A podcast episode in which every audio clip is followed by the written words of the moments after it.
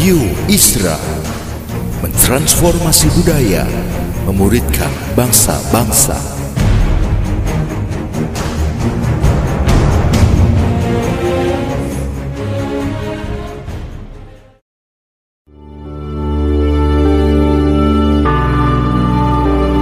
Apostolic Prophetic Messages mengungkapkan pesan dan arahan dari hati Tuhan bagi gerejanya demi menuntaskan mandat kerajaan Allah di Indonesia dan bangsa-bangsa.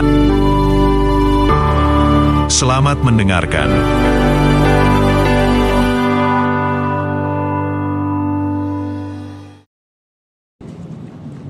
Satu Korintus pasal yang ke-11 Kita membahas tentang Kingdom Journey Kita membahas tentang Kingdom Journey So hari ini kita akan lanjutkan membahas Kingdom Journey Nah tentu saudara masih ingat kita membaca dari dua minggu lalu dari ulangan pasalnya yang ke-8 Betul ya?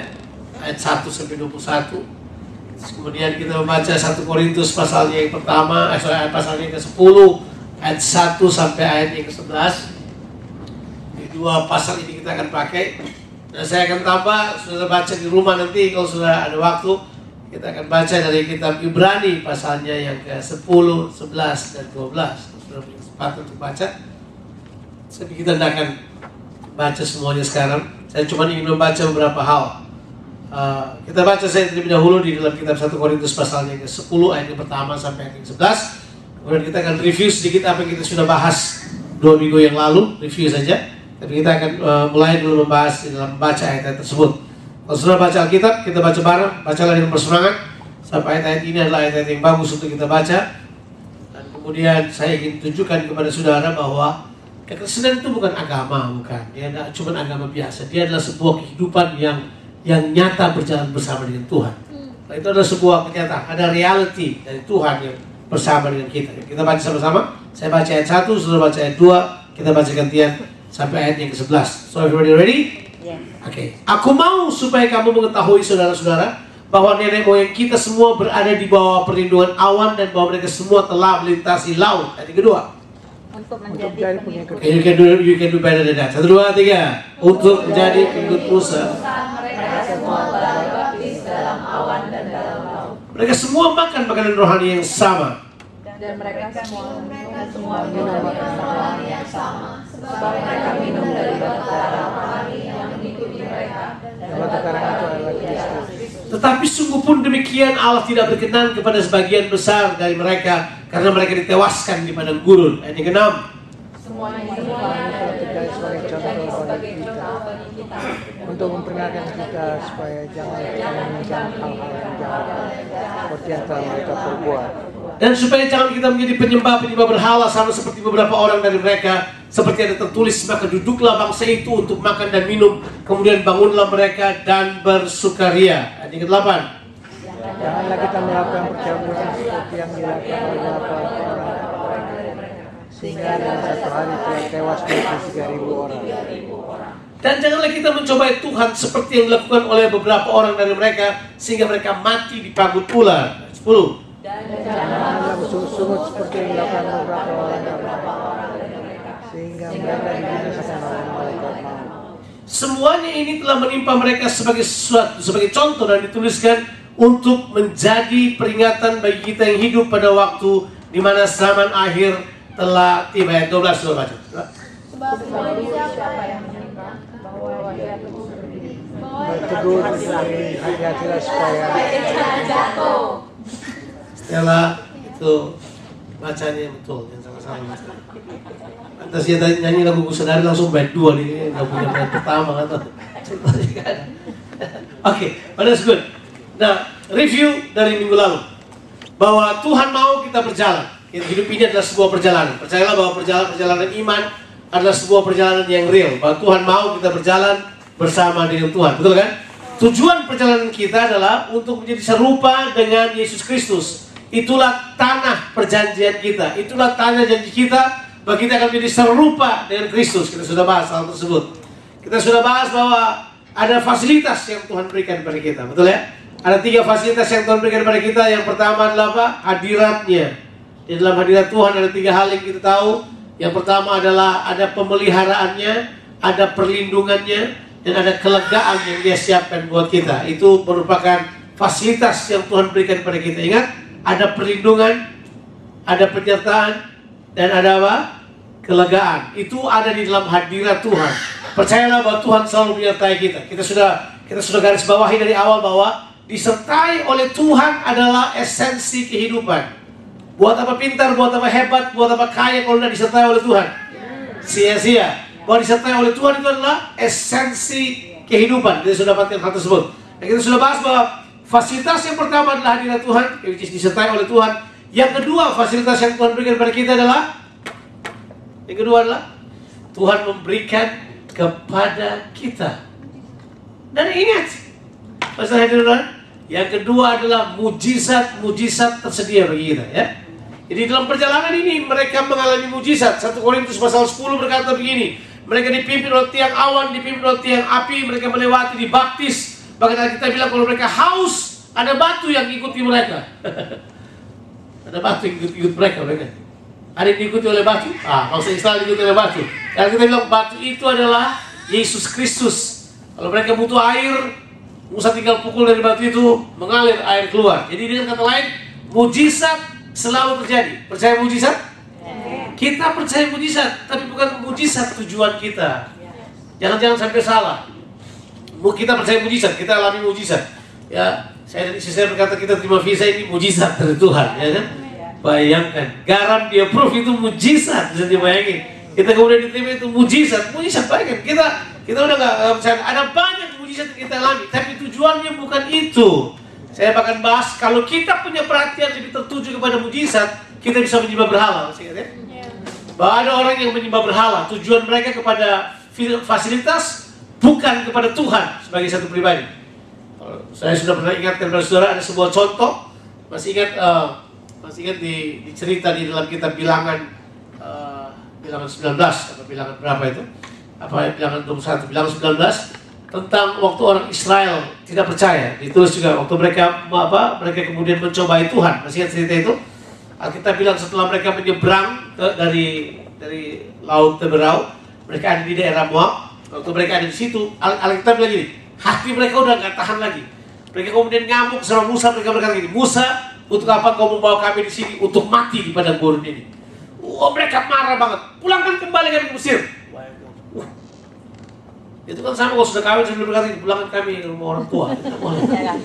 sudah sudah sudah menikah mau pulang ke rumah orang tua. Nah, yang terjadi adalah Tuhan yang marah. Musa sih nggak apa-apa, Tuhan yang marah. Kemudian Tuhan datang, ini yang Tuhan buat. Tuhan kemudian keluarkan itu ular tedung.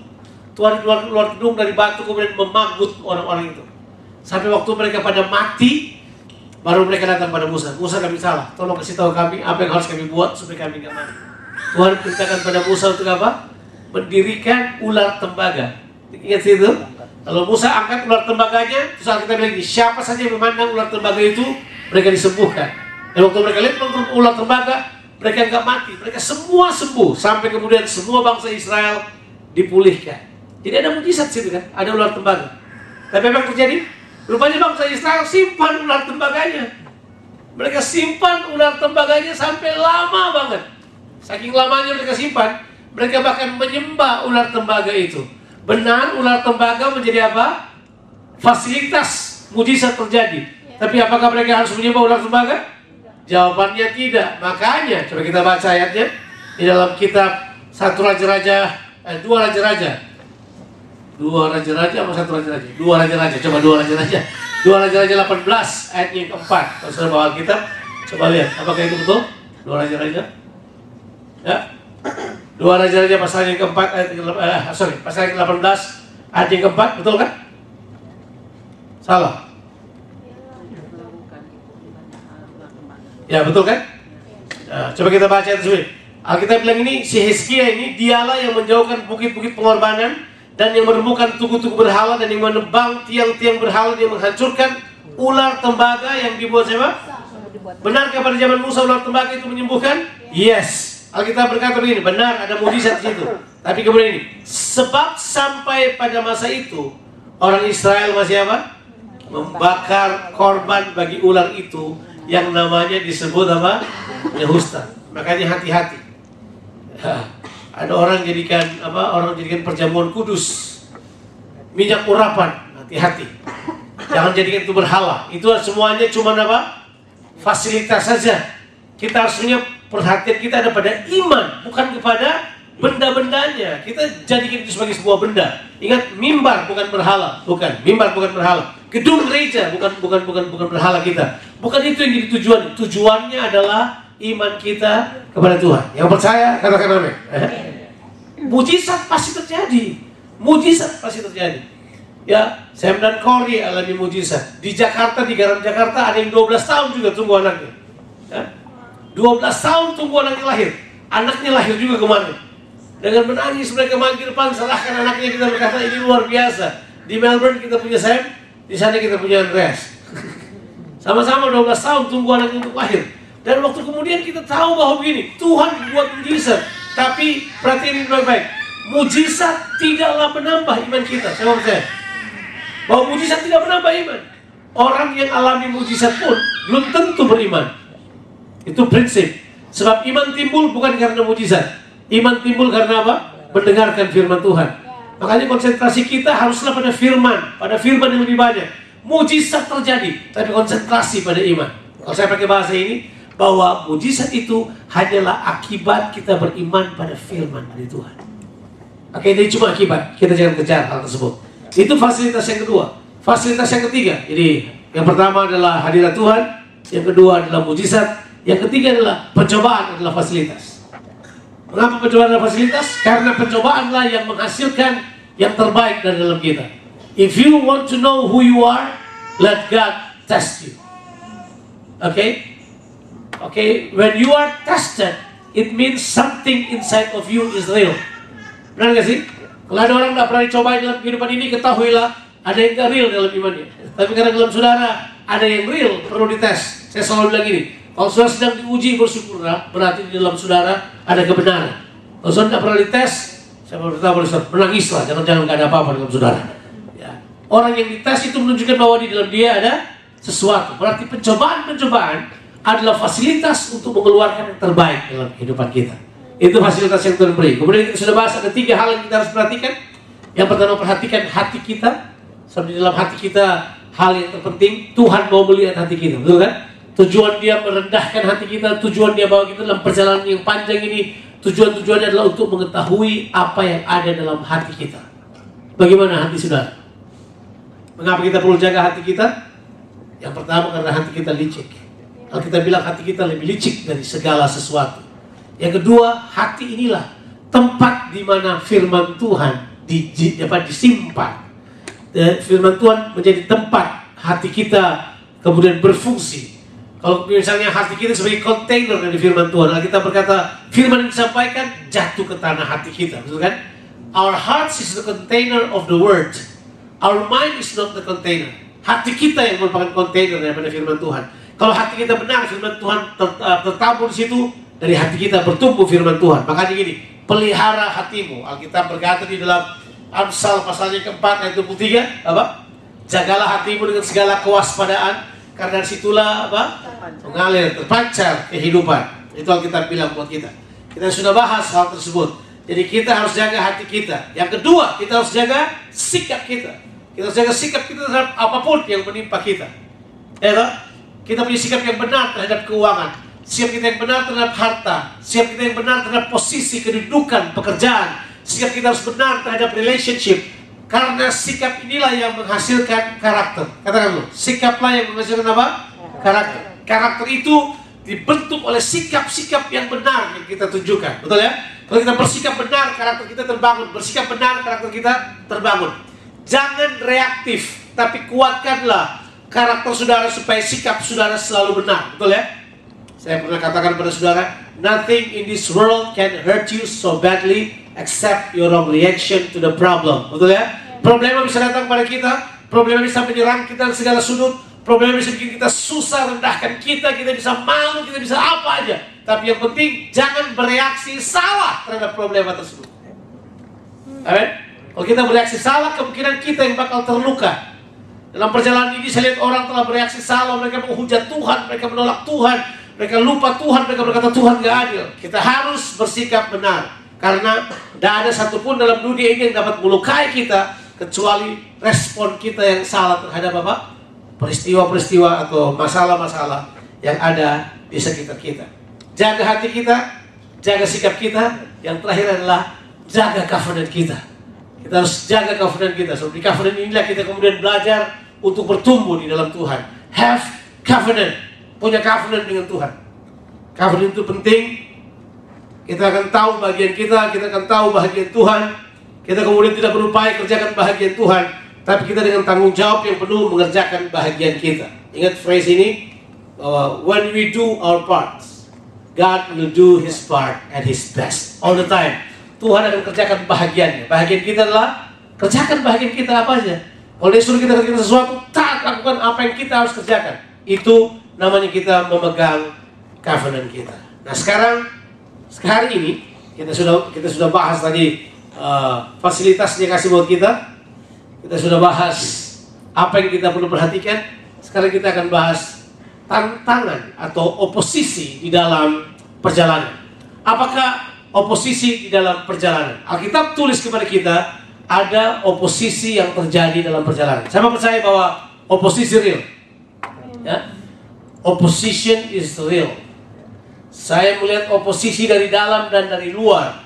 Kita perlu betul-betul menjaga hal-hal ini. Nah, ada lima tantangan yang terjadi pada bangsa Israel di dalam perjalanan itu. Saya bisa baca dari ayatnya ke-6 sampai ayatnya yang ke-10 dari pembacaan kita tadi. Ayatnya ke-6 sampai ayatnya ke-10 dari pembacaan kita tadi tentang tantangan-tantangan. Sebenarnya kalau saudara pernah ikuti pria sejati, saya pernah ikut pria sejati. Oke, di pria sejati ini dibahas sebagai lima dosa pria. Ini bukan lima dosa pria. Ini lima dosa bangsa Israel sebenarnya. Perempuan juga bisa kena ya gini. Karena ini bukan cuma soal pria, tapi ini oleh Edwin Wickow dia khotbahkan lima hal ini menjadi lima dosa yang bisa menggagalkan orang mencapai tanah perjanjian dalam kehidupan mereka. Ingat, lima oposisi ini bisa menggagalkan kita untuk mencapai kemaksimalan hidup kita. Lima hal ini bisa menggagalkan kita mencapai kehidupan yang sama seperti Kristus. Mari kita mulai untuk membahas kelima hal ini. Hal yang pertama dari oposisi dalam Kingdom Journey, yang pertama adalah keinginan yang jahat, nafsu yang jahat. Bilang dulu, nafsu yang jahat. Nafsu yang jahat. Ditulis di dalam ayat yang ke-6, supaya jangan kita menginginkan hal-hal yang jahat. Bilang dulu, menginginkan. Oke. Okay. I have to tell you, in the journey, you have to measure your desire. Dalam perjalanan kekristenan, kita harus apa? Majoring. Kita harus menguasai kita harus menaklukkan keinginan-keinginan kita. Sebab kalau kita tidak berupaya untuk mengalahkan keinginan kita, saya beritahu pada saudara, keinginan kita lah yang bakal mengalahkan kita. Percayalah, keinginan itu adalah sesuatu yang sebenarnya netral pada awalnya. Kan loh, keinginan itu netral. Tetapi kemudian kalau kita beri makan keinginan roh dalam diri kita, tapi kemudian kita tidak beri makan keinginan daging, maka keinginan roh yang bakal lebih kuat. Tapi kalau kita beri makan keinginan roh kita lebih banyak, maka atau sebaliknya kita beri makan keinginan daging lebih banyak, maka keinginan daging bakal lebih kuat daripada apa?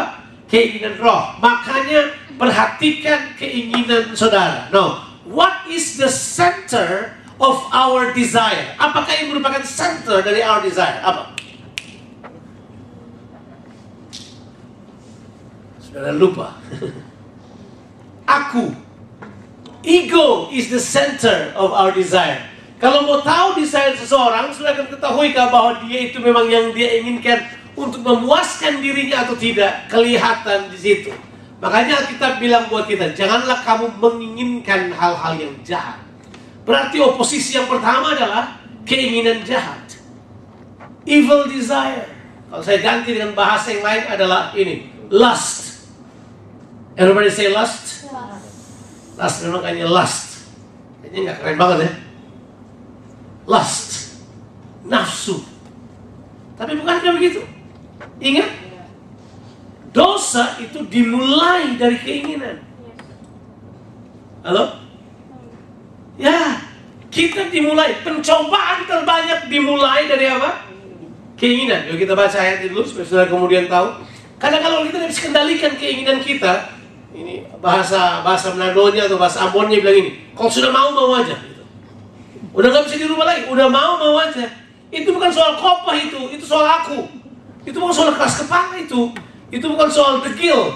Itu soal apa itu?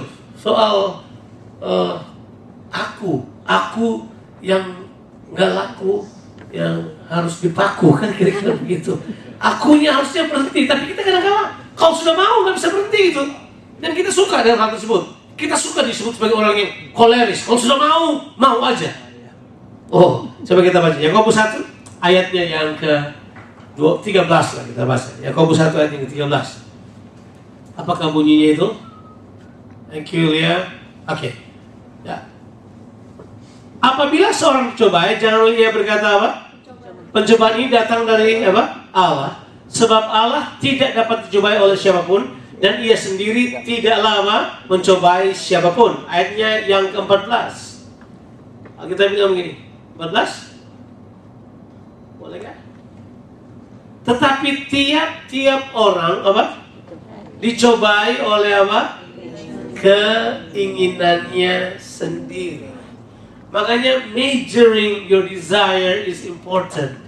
Ingat, siapa percaya bahwa keinginan kita itu harus diselaraskan dengan keinginan Tuhan. Siapa percaya? Atau saudara ikutnya di keinginan saudara. Sebab kita harus day in and day out uh, atau day by day kita harus sinkronisasikan. Memang bahasa sinkron ini baru-baru aja kan muncul sinkron, gitu. Sinkron itu adalah bahasa komputer synchronizing, gitu kan? Synchronizing itu itu bahasa baru-baru ini aja ada. Uh, belum lama itu bahasanya, itu bahasa IT itu sebenarnya. Synchronizing. Kita harus sinkronisasikan antara keinginan kita dengan keinginan Tuhan dengan jalan apa? Kita membaca keinginan Tuhan yang tertulis di dalam apa? Firman-Nya. Kemudian mengizinkan Roh Kudus menaruh keinginan Tuhan dalam kehidupan kita. Betul nggak sih? Nah, kita harus biasakan hal tersebut. Sebab tahukah saudara? Tuhan ingin menyatakan keinginannya lewat keinginan saudara. Saya ulangi lagi. Tuhan ingin menyatakan keinginannya lewat apa? Keinginan saudara. Nah, coba kita baca ayat ini. Ayat ini memang unik banget sih ayat ini. Menurut saya ayat ini adalah bukan ayat yang mudah dimengerti juga sebenarnya ayat ini. Di dalam kitab uh, Filipi pasalnya yang kedua, kita mau baca ayat 13 dan 14 coba kalau bisa kalau bisa masuk akal itu. Gue lagi di syuting, gue lagi jauh-jauh. Balik lagi. So, pada saya mau baca ke situ ada ini, ada ini. Oke. Ayat yang ke-13 bilang ini, karena Allah lah yang mengerjakan. Bilang dulu, karena siapa? Karena Allah lah yang mengerjakan apa? Di dalam kita apa? Kemauan. Kemauan. Dan apa? Ya, sesuai dengan kehendak itu bilang ini. Eh, mengerjakan dalam kamu kemauan maupun pekerjaan menurut kerelaannya. Terjemahan bahasa Inggris, He put His desire in you. Tahu gak sih? Dia taruh itu semester kemudian punya punya kemauan-kemauan. Tapi begini, kemauan-kemauan itu harus kita jujur bahwa kemauan-kemauan itu tidaklah kadang-kala tidak apa tidak sesuai dengan keinginan ego kita, kadang-kala bertentangan dengan keinginan ego kita. Itu yang kita perlu tes. Tapi kalau kita memang udah terbiasa melakukan hal tersebut, kita kemudian bisa membuat perbedaan sih. Ini mau saya ajak rasanya. Ini cuma maunya saya. Nah Paulus tuh beberapa kali tes. Makanya Paulus kalau memberikan jawaban dia sering mengatakan phrase ini. Ini aku, bukan Tuhan. Dia udah bisa membedakan mana yang merupakan pernyataan Tuhan buat dia, mana yang bukan, atau mana yang cuma lahir dari apa? Proses pemikirannya semata-mata. Tapi prinsipnya begini, Tuhan mau kemauannya itu dinyatakan dalam kemauan kita. Makanya kita bilang Tuhanlah yang mengerjakan di dalam kita baik kemauan atau keinginan untuk bekerja sesuatu. Jadi itu kemudian kita perlu perhatikan dengan baik. Kalau begitu ini, bagaimana kita tahu bahwa keinginan tersebut salah? Kalau keinginan tersebut adalah keinginan yang diwarnai lebih banyak kepada egosentris kita. Egosentris kita. Makanya di dalam pelajaran kriya sejati, kalau sudah pernah ikut kriya sejati itu dibilang begini. Ada dua phrase yang kita disuruh hafal. Phrase-nya berbunyi begini.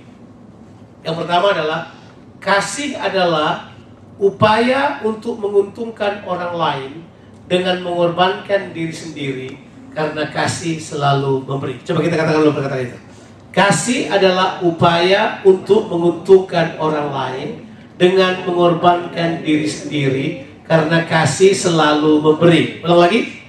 Kasih adalah upaya untuk menguntungkan orang lain dengan mengorbankan diri sendiri karena kasih selalu memberi. Ulang lagi. kasih adalah upaya untuk menguntungkan orang lain dengan mengorbankan diri sendiri karena kasih selalu memberi. Nafsu adalah upaya untuk menguntungkan diri sendiri dengan jalan mengorbankan orang lain karena kasih selalu mengambil. Berarti nafsu dengan kasih itu bedanya cuma orientasi saja. Ya nggak sih? Coba. Sama-sama berupaya menguntungkan. Tapi kalau kasih menguntungkan orang lain, mengorbankan diri sendiri. Kalau nafsu, menguntungkan diri sendiri, mengorbankan orang lain. Jadi, lihat-lihatlah. Kita sedang hidup di zaman di mana orang begitu individualistis, di mana aku kadang-kadang ditonjolkan lebih hebat daripada yang lain. Kita selalu mau main seperti itu. Nah, saya boleh katakan kepada saudara, penghambat pertumbuhan rohani biasanya terbanyak adalah aku.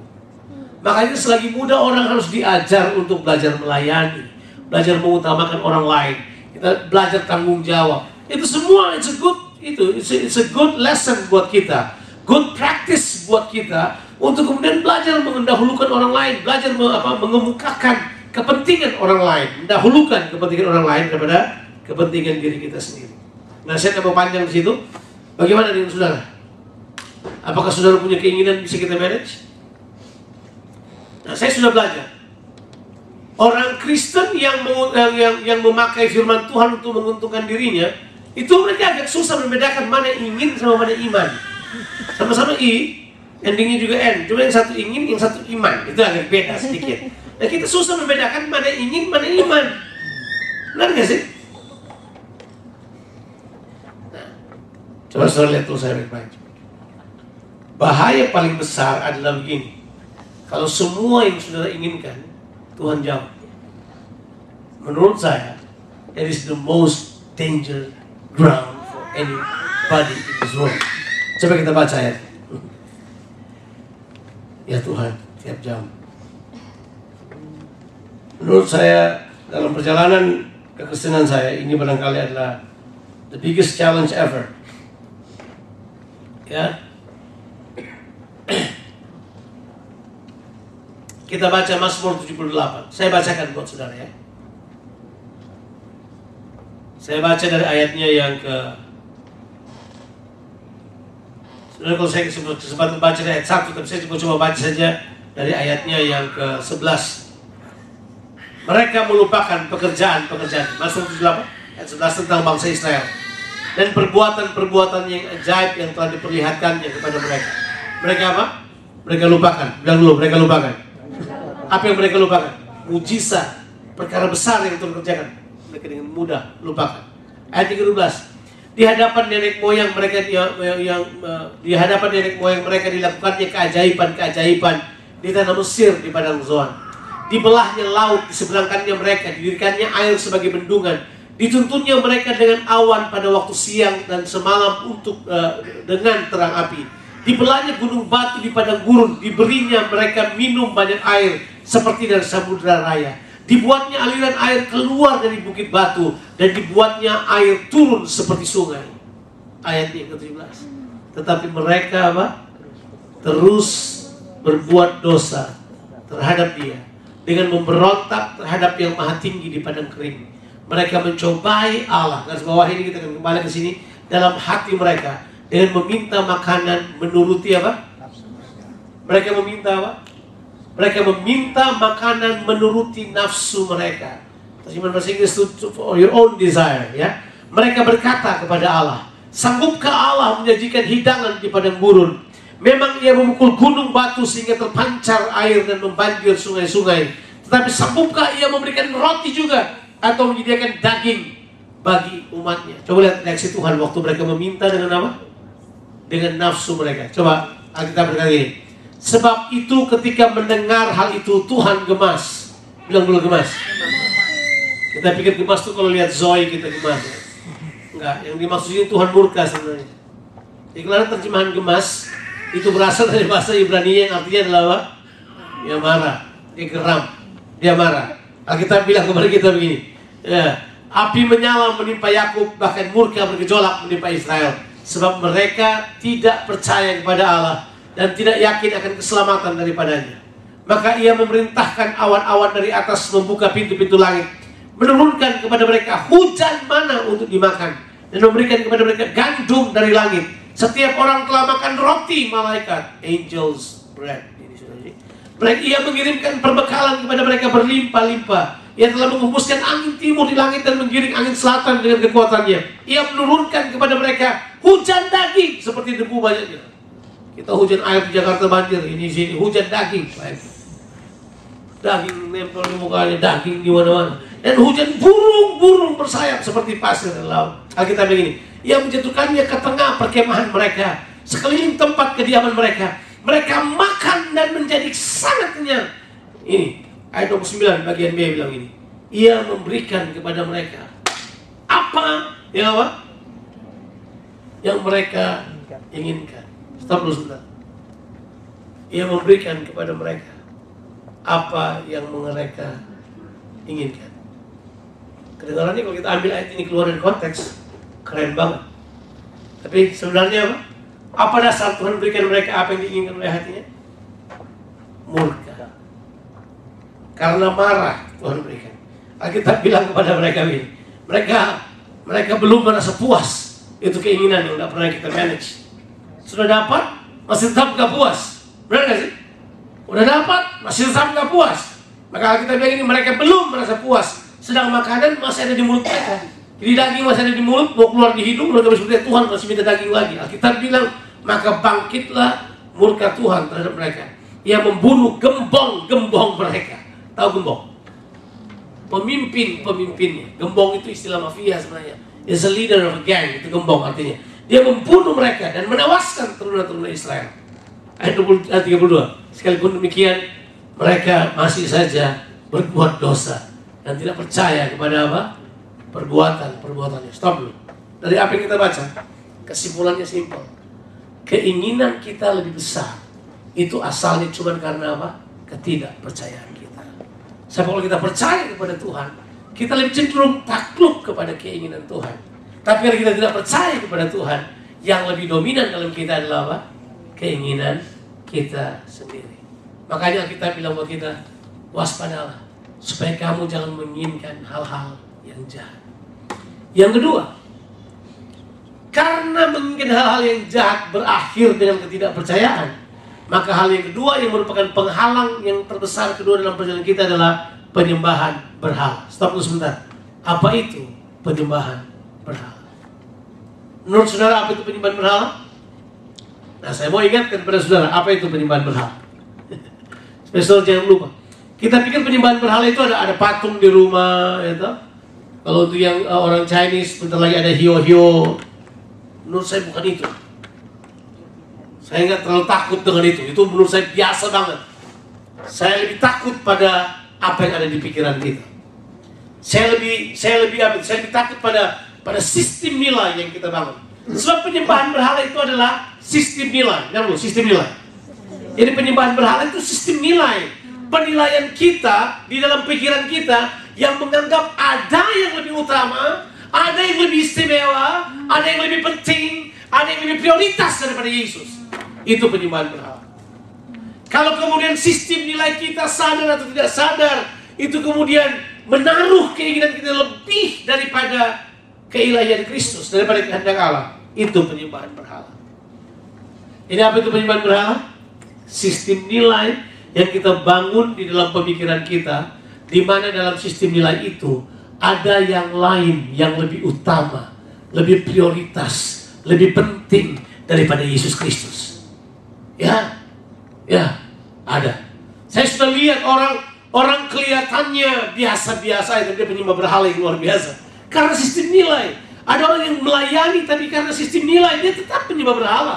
Sudah pelayanan, sudah kerjakan semua, tapi misalnya dia lebih melihat bahwa berkat lebih penting daripada Tuhan. Apa namanya itu? Penyembahan berhala. Halo? Tapi kan berkat datangnya dari Tuhan. Kita sudah bahas tadi. mujizat pun datangnya dari Tuhan. Tapi kalau kita lebih kepada mujizat, apa yang terjadi? Kita menyembah berhala. Pemberian Tuhan, kekayaan, itu bisa kita nikmati. Tapi kalau hati kita salah terhadap hal tersebut, kita kemudian punya sistem nilai menganggap itu lebih penting daripada pribadi Tuhan. Itu penyembahan berhala. Kenyamanan lebih penting daripada kehendak Tuhan. Itu penyembahan berhala. Kita perlu hati-hati. Pacar kita bisa jadi penyembahan. Istri kita bisa jadi penyembahan berhala buat kita. Keluarga kita bisa jadi penyembahan berhala buat kita. Karena tidak boleh ada di antara kita dan pribadi Tuhan. Halo? Janganlah ada padamu ilah lain. Ingat kata ilah itu sebenarnya apa? Image. Image itu sebenarnya menyerang apa? Ada yang tahu? Image is i- image built in what? Image built in mind. Ya, image is built in mind. Makanya itu berhala munculnya di pemikiran kita. Sistem nilai kita. Wah. Saya 33 tahun melayani Tuhan.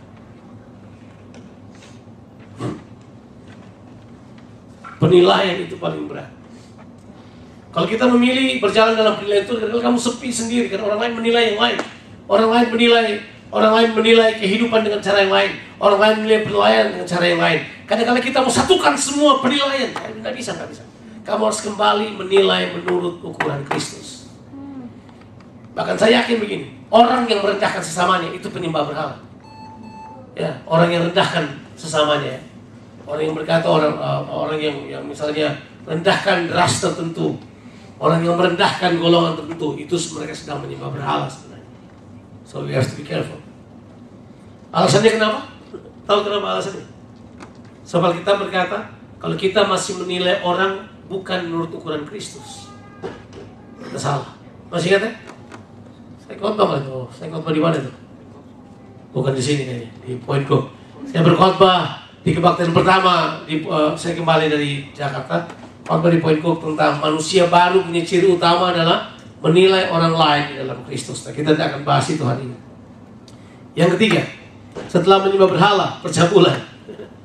Sederhana sekali. Ini, oke, keinginan yang jahat biasanya karena lahir karena ketidakpercayaan, muncul penyembahan berhala. If you don't believe in God, you must have believe in something. Apa itu yang lain? Itu jadi berhala saudara. Setelah per- percabulan, eh, setelah penyembahan berhala, baru percabulan. Percabulan itu adalah sederhana. Bilang percabulan itu sebenarnya adalah kita menyerahkan tubuh kita kepada yang tidak punya covenant dengan kita sebenarnya. Ya. Makanya kita bilang buat kita gini, bangsa Israel telah berjinah melawan aku dengan jalan apa? Beribadah kepada Allah-Allah asing. Jadi waktu mereka mulai menyembah lain disebut sebagai perzinahan secara rohani. Nah perzinahan kan itu urusan covenant, tapi kalau percabulan itu adalah dosa yang kita buat di dalam tubuh kita. Kita mesti tahu tubuh kita untuk apa. Bilang dulu, tubuh saya adalah untuk Tuhan dan Tuhan untuk tubuh. Nah, stop dulu sebentar. Teologi tubuh dulu dua menit ini buat kita sekalian. Seringkali kita menganggap tubuh kita jahat dan tubuh kita cuma takluk dalam dosa. Padahal saya beritahu pada saudara, Yesus tebus kita roh, jiwa, dan tubuh. Dia mau tubuh kita ini kita pakai untuk melakukan kehendak Tuhan. Sebenarnya begini sih. Mengapa kita harus ada tubuh? Sebab tubuhlah yang membuat kita eligible to live on earth.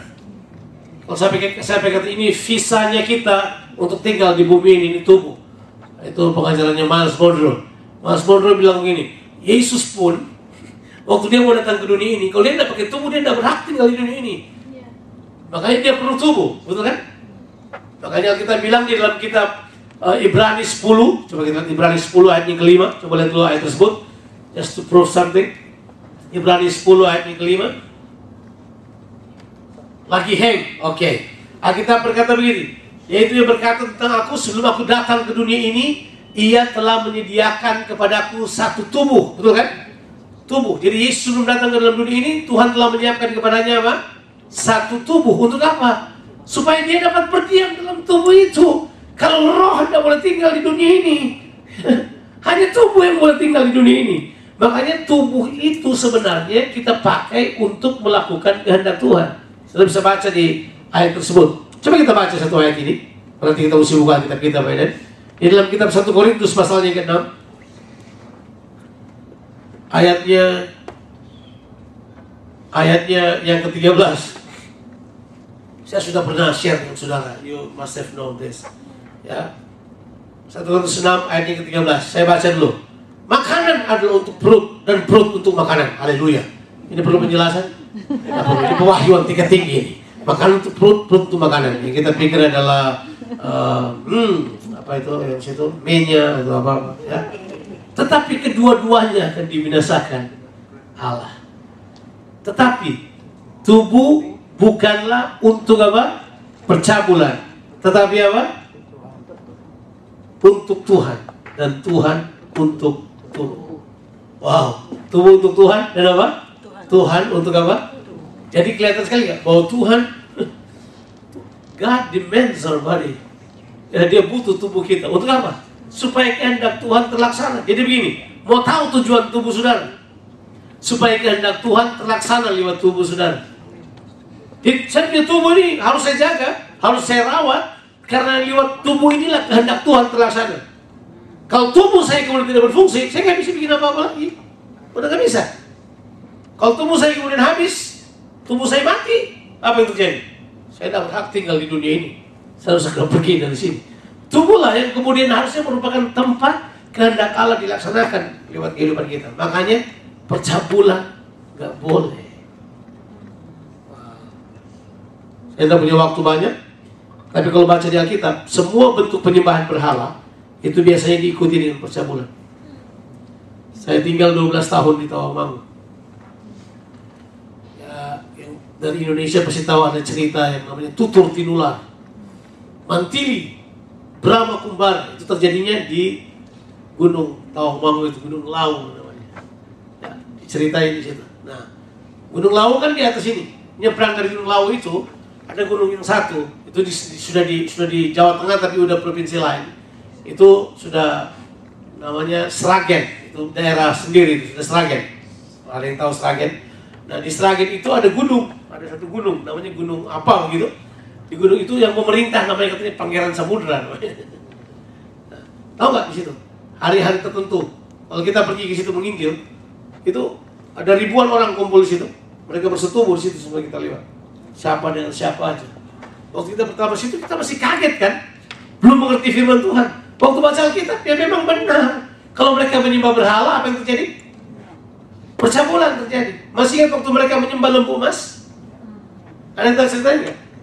Waktu mereka eh, sedang menyembah lembu emas apa yang mereka buat sebenarnya? Cabul yang mereka buat. Makanya waktu Musa turun apa yang Musa perintahkan? Yang berpihak pada Tuhan maju ke pintu gerbang hanya orang Lewi yang maju ke pintu gerbang. Kemudian apa yang dibuat? Bunuh mereka. Kenapa mereka tidak dilawan? Karena semua orang lagi telanjang. Mereka bunuh 23 ribu orang. men. Mereka bunuh, mereka bunuh dengan, dengan, dengan, dengan pedang mereka. Kenapa mereka bisa bunuh dengan mudah? Karena mereka lagi telanjang. Sebab penyembahan berhala dan percabulan berjalan bersama. Percabulan itu sebenarnya sederhana begini. Kita mempersembahkan tubuh kita bukan kepada Tuhan. Itu berarti yang hancur adalah ibadah kita. Makanya saya tidak percaya orang yang ikut Tuhan itu kemudian melakukan penyembahan yang benar suka melakukan percabulan. I don't, I don't get it. Masih ingat? Roma 12 ayat yang pertama? Masih ingat? Apa bunyi? Karena itu saudara-saudara, demi kemurahan Allah, aku menasihatkan kamu supaya kamu mempersembahkan tubuhmu sebagai persembahan yang hidup, yang kudus dan yang berkenan kepada Allah. Itulah ibadahmu yang apa? Sejati. Saya harap begitu bunyinya. Ya hampir mirip lah. Ya, itu ayat hafalan dari dari 30 tahun lalu. Bahwa sebenarnya ibadah yang sejati yang Tuhan harapkan adalah bukan mempersembahkan uang kita loh, mempersembahkan tubuh kita mempersembahkan tubuh kita karena tubuh kita ini penting bagi Tuhan. Ingat tubuh untuk Tuhan dan Tuhan untuk tubuh. Itu adalah percabulan. Yang keempat adalah mencobai Tuhan. Apa itu mencobai Tuhan? Tempting Christ. Kita sudah bahas tadi, mencobai Tuhan itu begini. Saya kasih contoh saja. Mencobai Tuhan itu contohnya begini. Seorang suami yang berzina dengan sekretarisnya misalnya. Kemudian hari Minggu membawa istrinya ke gereja sambil berkata begini kepada Tuhan, Tuhan berkatilah iya. keluarga saya. Kalau dia berdoa kayak gitu, kira-kira apa yang diharapkan? Tuhan setujuilah perzinahan saya, kan gitu. Ya kan? Berarti begini, definisi mencobai Tuhan itu adalah pikiran, perkataan, atau perbuatan yang kita lakukan untuk memaksa Tuhan mengerjakan hal-hal yang bertentangan dengan kehendaknya. Loh kita berbuat dosa, misalnya. Kita tidak kerjakan apa yang Tuhan mau, terus kita suruh Tuhan berkati kita. Apa, apa, apa yang kita pikirkan? Kita sedang minta Tuhan, setuju dong dengan perbuatan saya, kan gitu. Ya kan? Kita, kita, kita, apa, kita, kita buat dosa saya naik kata Tuhan, berkatilah kehidupan saya. Itu adalah orang-orang yang apa? Mencobai Tuhan.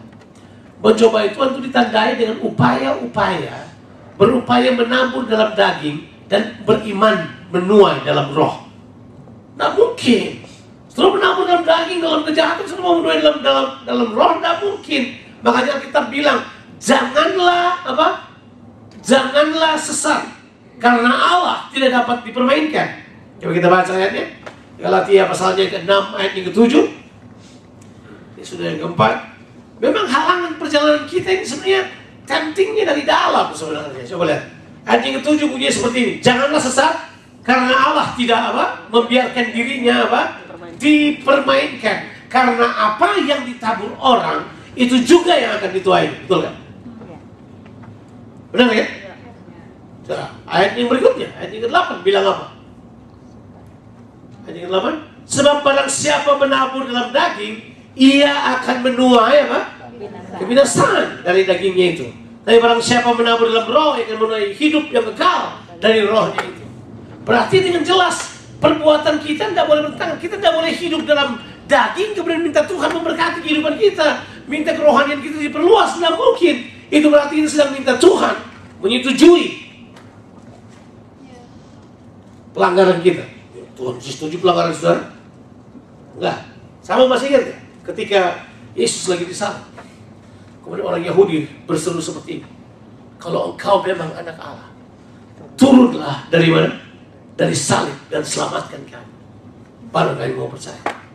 Mereka sedang mencobai siapa? Tuhan. Mereka tidak percaya pada Yesus. Dan sekarang mereka minta Yesus turun. Pertanyaannya, Yesus buat dia nggak buat karena Yesus sedang melakukan kehendak Bapaknya yang di sorga. Hati-hati kita bilang tempting Christ. Mereka mati 23 ribu orang once dibangun oleh ular. Ditulis oleh kita. Yang kelima dari yang terakhir. Kita ulang dulu empatnya. Sudah lupa. Ingat? Mengetahui apa yang kita hadapi jauh lebih baik dari merasa tahu dan kemudian kita terselik kepada hal-hal yang kita kira kita tahu atau kita sudah kalahkan. Dalam perjalanan kerohanian ini saya temukan beberapa hamba Tuhan yang saya kenal baik, orang-orang hebat di masa yang lalu.